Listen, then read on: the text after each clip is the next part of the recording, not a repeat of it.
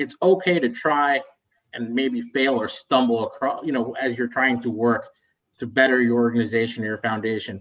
What is unacceptable, completely unacceptable, and we will hold organizations and foundations completely accountable for are those foundations and organizations that just refuse to try, that refuse to bring people of color to the table, to give them a voice, and to change the way the environmental movement looks, is heard, who's who has a voice, and if organizations and foundations refuse to bring people of color or make it a priority to hire people of color, that's a big problem Welcome to the third season of the Hardwood Podcast, a program dedicated to sharing ideas, thoughts, and voices of respected professionals in environmental studies that care about diversity, equity, and inclusion.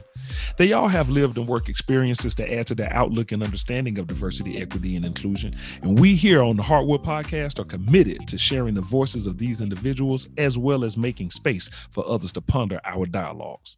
Greetings, everyone. Welcome back to another great episode of the Hardwood Podcast. I'm your host, Dr. Thomas Rashard Easley, Assistant Dean of Community and Inclusion at the School of the Environment, and Hip Hop Forester, and a host of other cool things. But today is not about me, and these episodes are never about me. It's all about the outstanding guests uh, that, that we bring on. They're scholars and they're leaders. And today we have both in one person on the podcast today. Uh, today I have uh, the fortune of talking with uh, Sir Andres Jimenez, who is the executive director of Green 2.0. Now, before we get into it, um, uh, you know, um, the thing that I love about talking to Andres on this one is that these conversations are not just about diversity, equity, and inclusion as we talk about in this field, but we are we talk about environment in general, how it's impacted employment, and we speak about it from so many different perspectives, whether it's scholarly, whether it's vocationally, so on and so forth. So we have a great individual that's on today, and I just want to greet him first by saying, "How you doing today, my friend?" Thomas, I'm doing fantastic. I'm excited to be here. I've been following your podcast. Great stuff. You you definitely bring in a lot of amazing guests and wonderful topics, and you know it's it's great to listen. And yeah, just really excited to be here.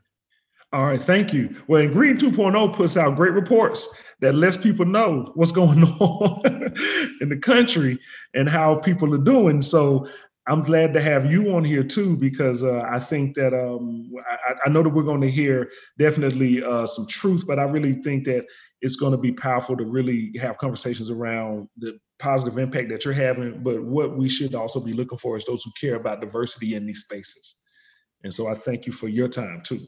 Yeah, absolutely. Sometimes for some folks, the truth can be hard to hear, but someone needs to do it. And Green 2.0 is here. We are a national organization we are working to let the country know exactly where the environmental movement stands when it comes to bringing on hiring people of color, putting people of color on boards. Are we doing better? Are we doing worse? Are organizations and foundations even taking that first step to being transparent?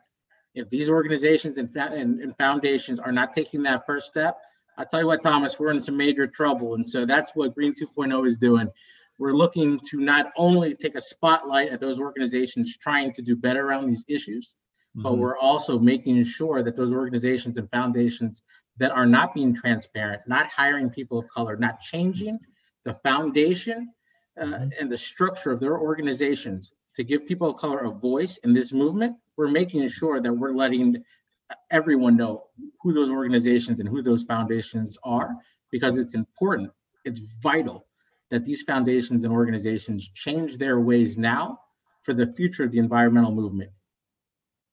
Wow. Okay. Look, Andres, look, I'm to go ahead and tell you.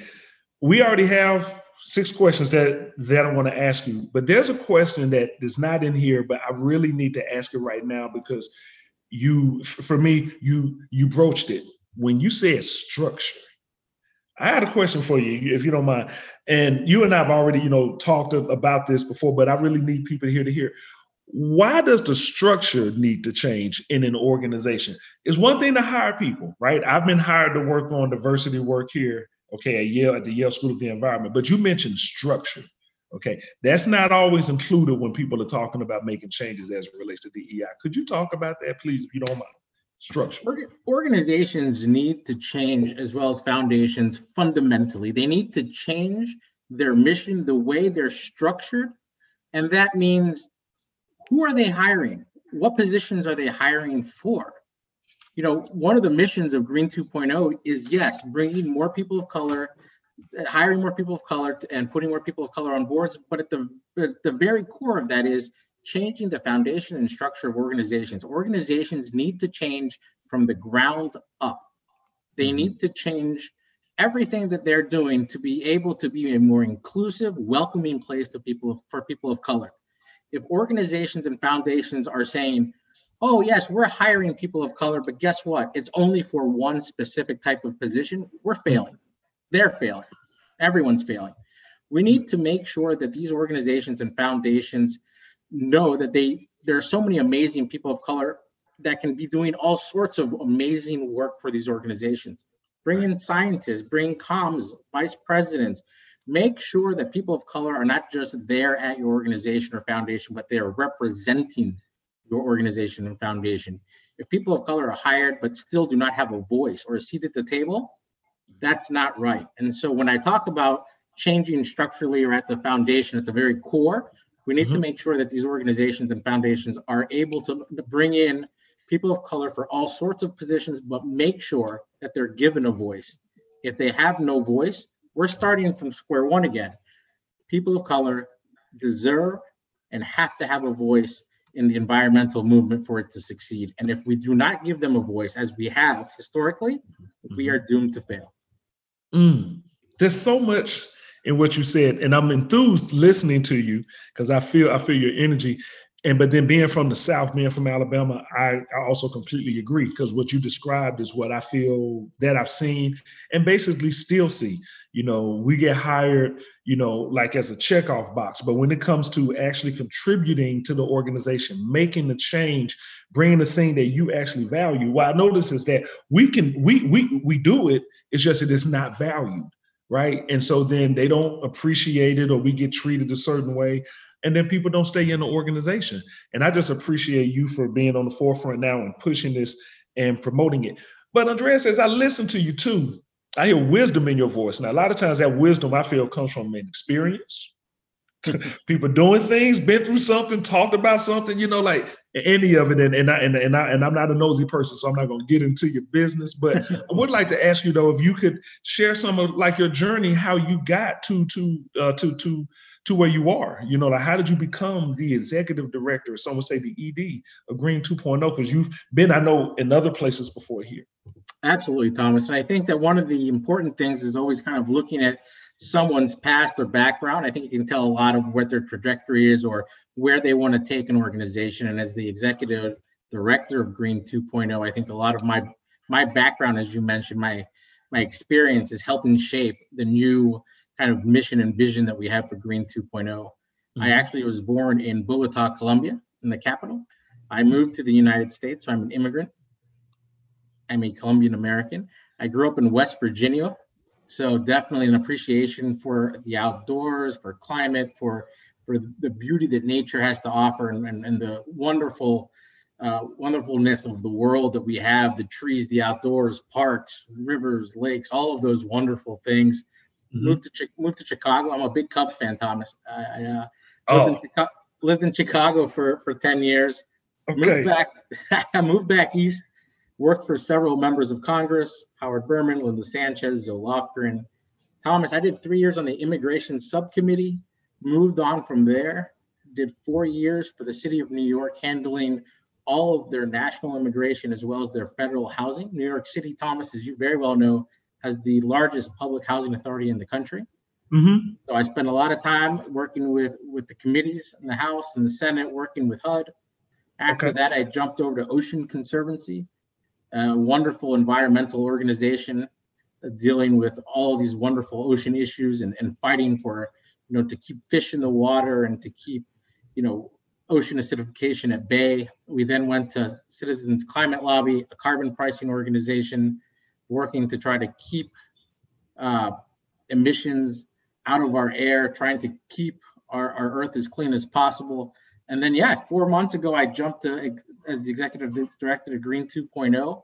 And as you mentioned, a lot of that background is now focused on my mission with Green 2.0. So one of the things that we're doing that's new mm-hmm. is we are now looking at Congress and at the future administrations to talk about exactly where diversity in the environmental movement stands. It is critical and important that committees, members of Congress, future administrations know exactly what organizations are working on diversifying the mm-hmm. environmental movement, which ones hold it as a priority, and which ones refuse to work on it. And one of the ways we do this, as you mentioned early on, is through our report, our yearly annual report card that takes the information from the top 40 foundations and environmental groups and it looks at are they being transparent and how are their hiring practices? Because that's a great data set for members of congress for other organizations to look at and, to, and say are we doing better? So it's a yearly kind of reminder it's a yearly uh, look into the environmental movement to say have we learned from the past? Are we willing to do better? One of the things thomas that I always say is it's okay to try and maybe fail or stumble across, you know, as you're trying to work to better your organization or your foundation. What is unacceptable, completely unacceptable, and we will hold organizations and foundations completely accountable for are those foundations and organizations that just refuse to try, that refuse to bring people of color to the table, to give them a voice, and to change the way the environmental movement looks is heard, who's who has a voice, and if organizations and foundations refuse to bring people of color or make it a priority to hire people of color, that's a big problem for Green 2.0. And we will use media, social media, we'll go to Congress, we'll talk to other groups, we'll talk to foundations and say, what is going on here? Because it has to change. It's 2020, it's unacceptable. It always has been. But right now, more than ever, we need to make sure that organizations and foundations are at least starting working to put these these issues into their mission statements that they are working with the right foundations and partners to work on these issues and that the hiring practices completely change. It is enough of sitting around the table with 40 organizations which i've experienced and looking around and being one of two people of color. In an or in a, in a room where the conversation thomas is what do people of color need? What do communities of colors want? And you look around the room and it is yes, exactly. Yeah, we're looking around the room and we're and I'm and I'm seeing absolutely no representation from these communities and that is absolutely unacceptable and that is the work that green 2.0 is working to change we're looking to change the table the dynamics the hiring practices who sits at the board, making sure that there is representation from the staff assistant or associate all the way through vice president and president because our voices as a community need to be heard. Enough of other people making decisions for us, telling us what's best for our community, and using us as a talking point. We deserve better. We deserve to be at that table, letting everyone know exactly what it is we need mm-hmm. and what it is we've experienced. Mm.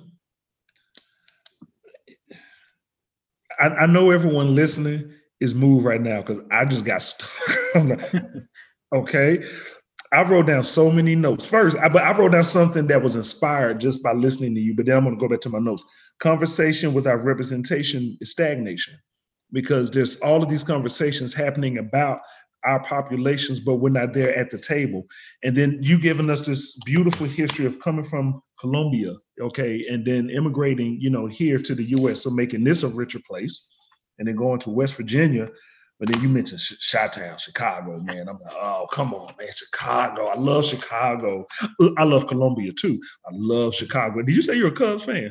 Both good food and yes, I'm a I'm a diehard Cubs fan. Big big big fan. We, now, I'm a Braves fan. Not mad at it. Respect the Cubs all day. Family from Chicago. Thomas, not to get too into this, but you know why we like these teams. Growing up, WGN, yes. the Braves, the Cubs, some of these teams were nationally broadcast. Uh, folks grew uh, a love for these teams because you could watch it no matter where you were in the country. And so that's right.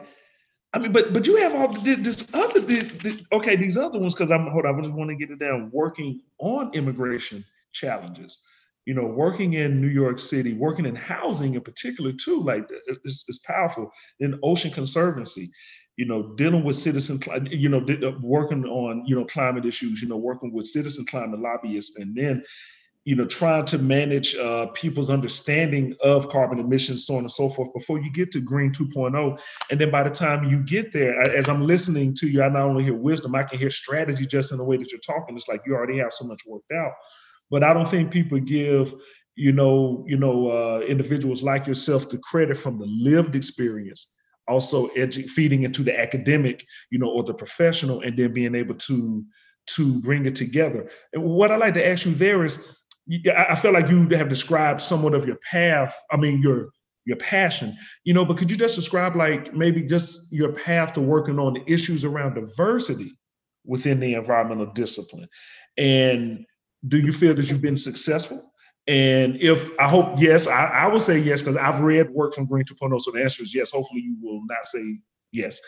But then it, it, could you share maybe a challenge? So the question is, can you describe why you work on diverse issues in the environmental world?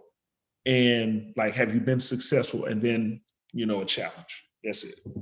Thomas, these issues have always been important to me from obviously being an immigrant growing up in West Virginia, moving to a very diverse uh, area in Chicago, then coming back to the Hill and looking around from day one, kind of who who had the power, who was being hired, who the senior staff was.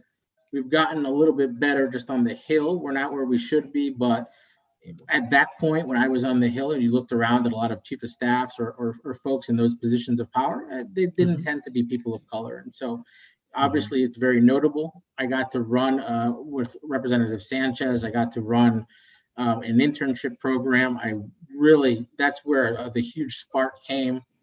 Worked at Ocean Conservancy with, with an internship program as well. At Citizens Climate Lobby, we started a fellowship program there it's mm-hmm. all about not just talking, Thomas. It's also about walking the walk. And so recently, uh, about a month ago, Green 2.0 started a fellowship program as well, where we're taking young, young students, young professionals looking for that work experience, that mentorship, uh, and giving them an opportunity because so many times mm-hmm. and this you know this is from experience so many times you walk into an interview and, and you show them your resume when you're super when you're really young and and folks look at it and they say, well, where's your experience? And you say, well, I'm trying to get experience. How am I supposed to get in the door?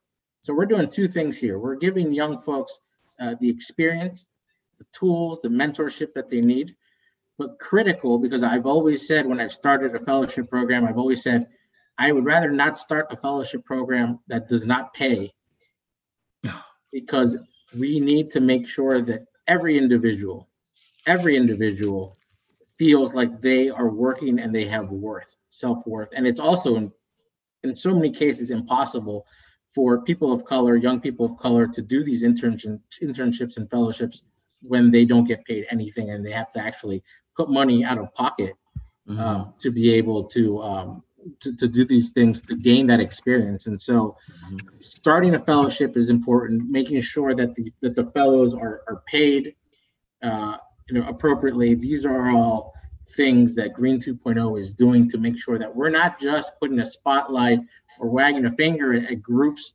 We're actually walking the walk and making sure that we're in there, that we're hiring people of color, that we're giving people of color experience. And so it's, that's that's critically important.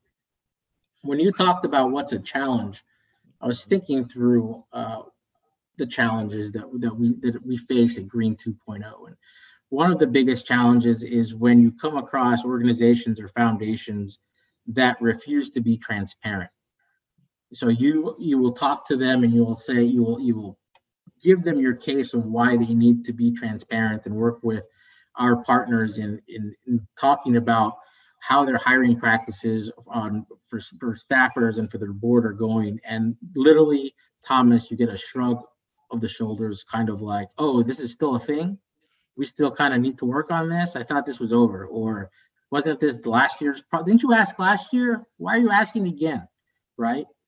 And that is a struggle. That's that's a struggle when you have leaders in the environmental movement who don't understand this isn't a one-time thing, a time, a you know, an issue of the moment thing, but this is this is something that has to happen every day, every year, every moment, and it's not going away. Green 2.0 is here to make sure that it doesn't go away and mm-hmm. reminds these leaders in these positions of why it's important and why they need to change and why going back to the foundation, the structure of organizations needs to change as well.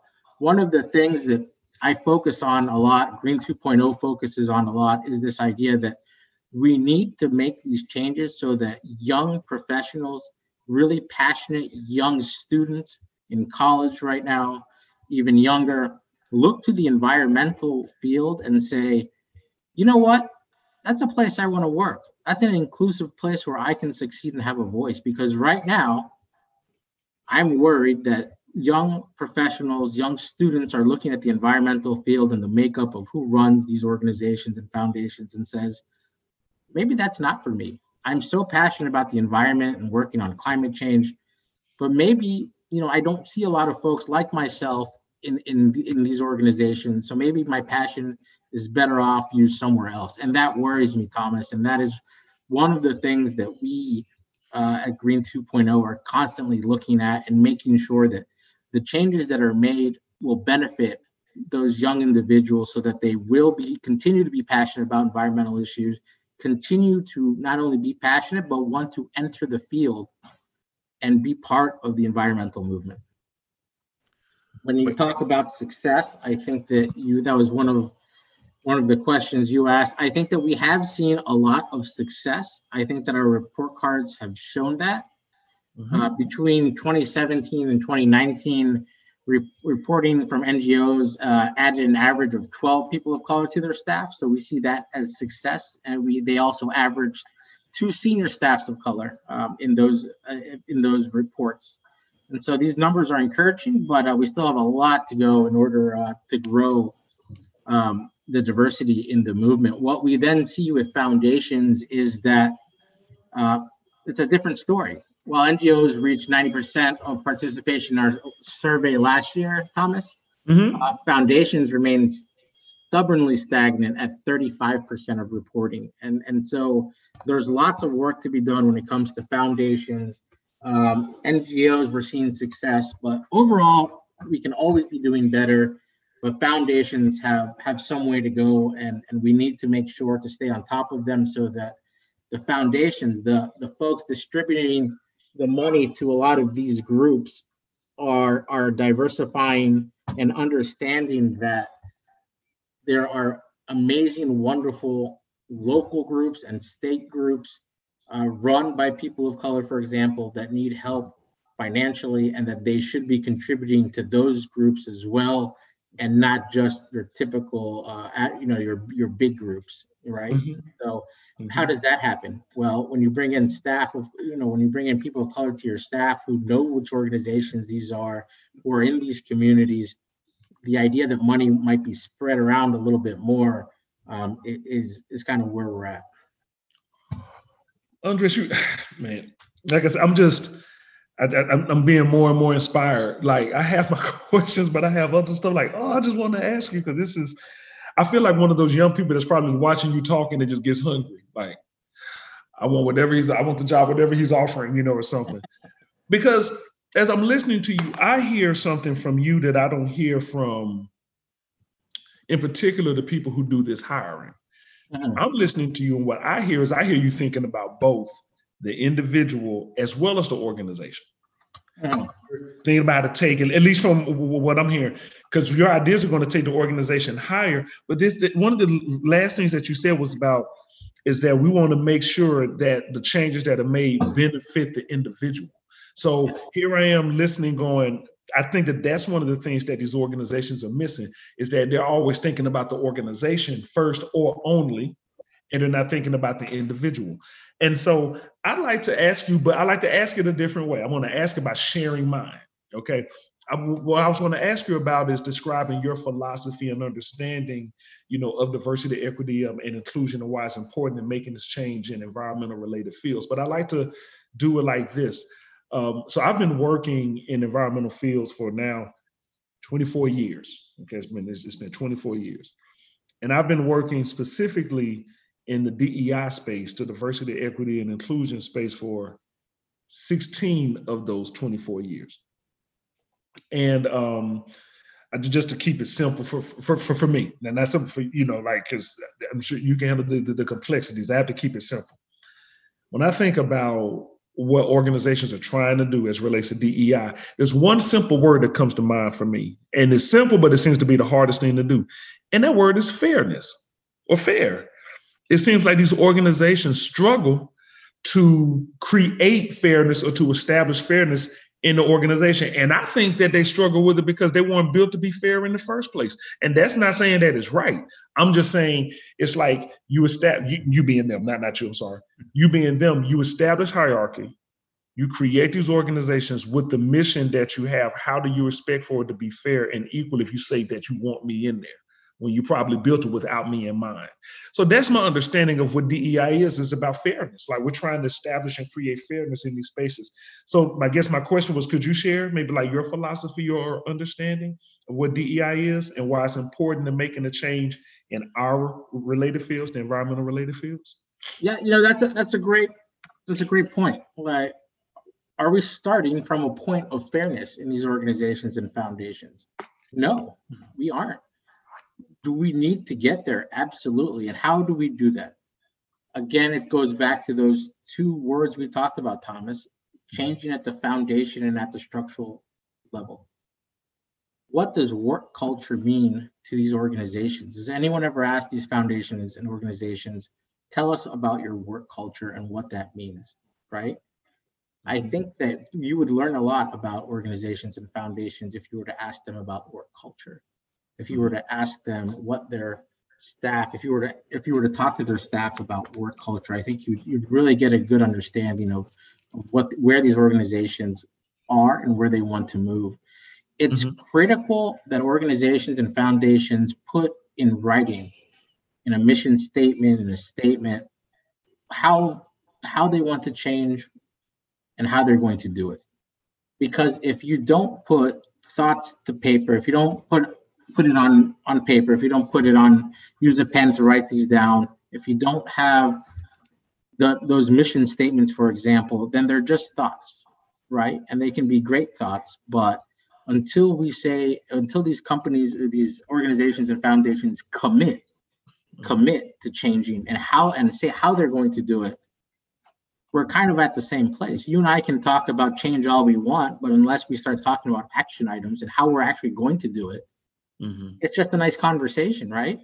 And so we at Green 2.0 uh, find it absolutely necessary that organizations and foundations start with a mission statement, put down exactly what their goals are, how they're going to change, and make sure that these organizations and foundations are working towards something. Because if they're just saying, oh, diversity and inclusion is nice, yes, we should change our, our culture, we should change our foundation, we should change our mission, but no one ever puts anything down and there's no action items. There's nothing to say this is how we're going to do it. Mm-hmm. it's just talk thomas. And what I, we're saying at green 2.0 is the time for just talking is done. And we will hold you accountable. One of the things i said to an organization the other day thomas was i said to them listen you get funded by by by this foundation. Mm-hmm. you refuse to keep this these issues as a priority. I promise you, I'm going to go to this foundation and we're going to have a serious conversation. And I'm going to say to them, to the foundation, you sponsor, you give money to this group that does not care about these issues and does not care about bringing people of color to the table and giving them a voice. You are funding them. If you continue to fund them, I want you to understand they are a 100% reflection of your values, your mission, and who you are as a foundation. And so when we look at that organization and we go to the media, we go on, you know, on social media, or, or we're talking about these groups and their lack of understanding and caring, and taking this seriously, we will include the names of the foundations who continue to fund them. So it is critically important that foundations and organizations all know and all understand that the time for talking is done and the time for action is now. Time for action is now. I'd like to know then how um, how how does DEI show up in your work? You know, in addition to I already know the people that you're advocating for, the communities that you're uh, you know pushing you know for our advancement. You know, because I know I'm part of that. You know, but how, how else does it you know does it in, um in, in influence you? Does it influence like how you work with people, how you approach them? You know, anything like that? Just any other areas? Yeah, absolutely, Thomas. And I think that one of the most, one of the best tools is our network as people of color in the environmental movement.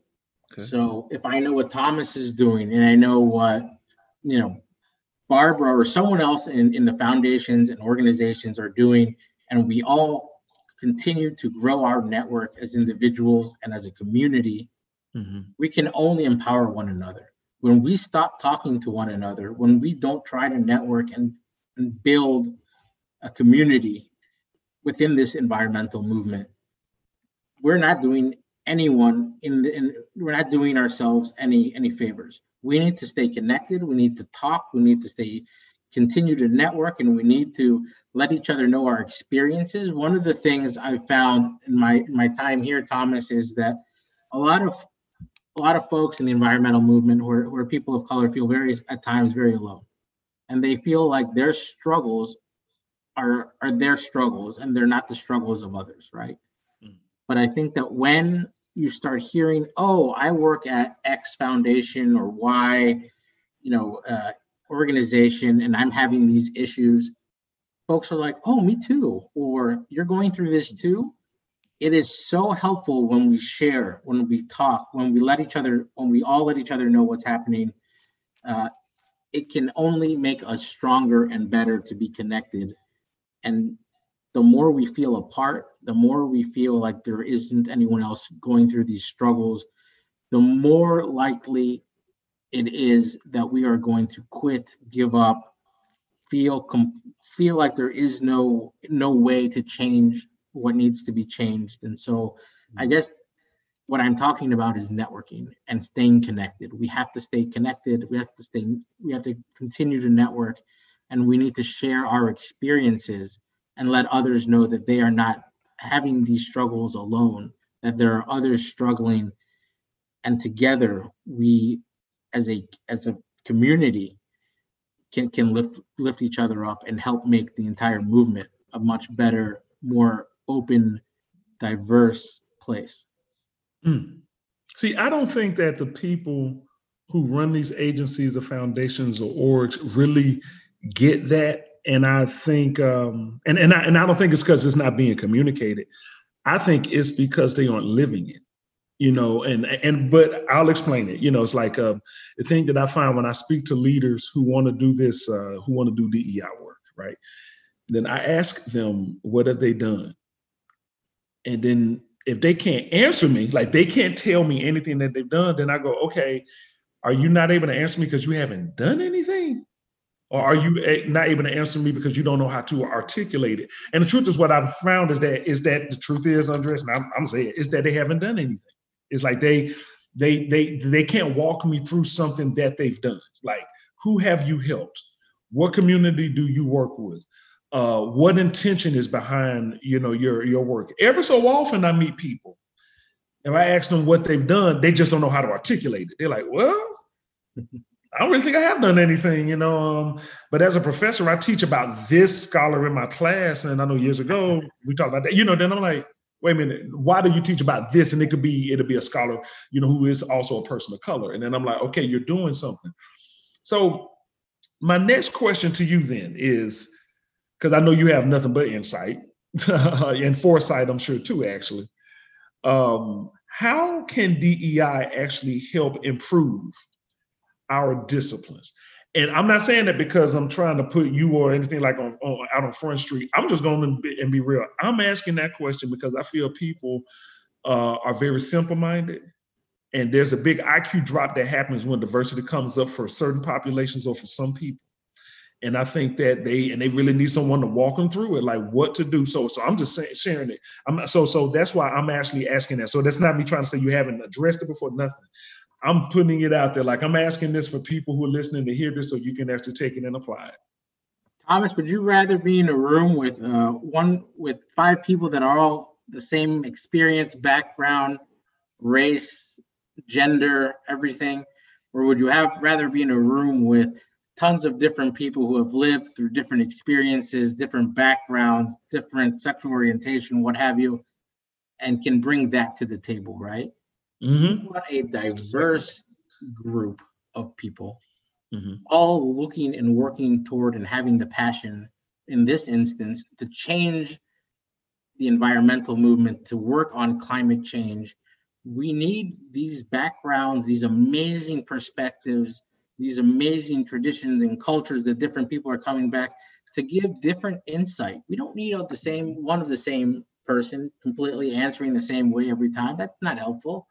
Mm-hmm. We want different people from all sorts of the world, the country, you know, everything, all sorts of different background and experiences to bring in that, oh, I never even thought about that kind of perspective, because that is how we will be successful. That is how we will move the ball faster in helping to change some of the issues that are that are around climate change and that are so troubling when it comes to our environment and what we've done with it.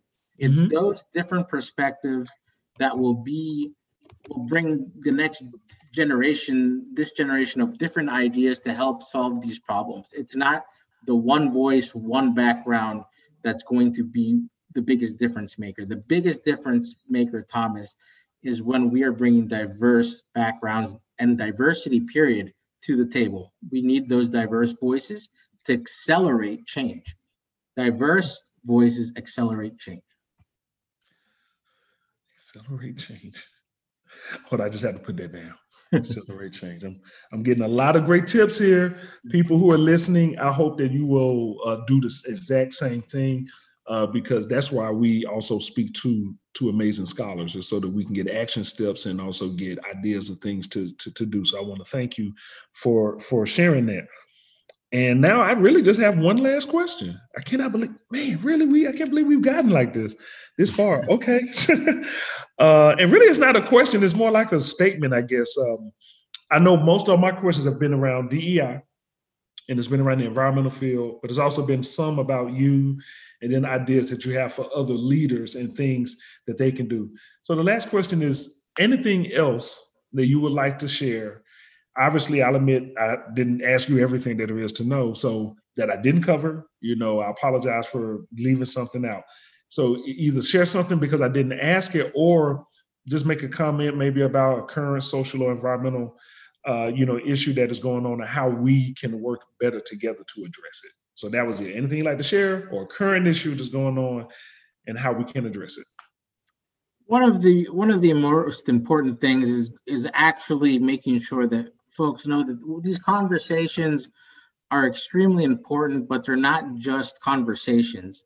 There is fact and data behind what we're talking about. And so I encourage folks to go to Green 2.0's website.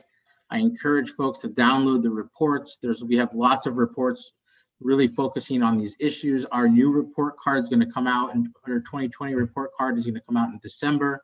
I think folks are going to see a lot of interesting uh, changes in the report card, and I mean changes as far as who's being transparent. And to be quite honest, Thomas, I think that Mhm. the COVID, the pandemic, had had a lot to do with um, kind of where organizations and foundations were able to prioritize staff time to uh, around these issues. And I, you know, we're going to have a great summary and a great report, and we're going to see. I think that this year probably wasn't the best year uh, when it came to organizations and foundations prioritizing these issues, which is shocking to me. Uh, if I were in these organizations and foundations, I would make sure that I was filling out and being transparent. I don't understand how that helps a foundation or organization. And most importantly, how does it help the culture of the organization and foundation when you, as a company or you as an, as an organization or foundation, are saying,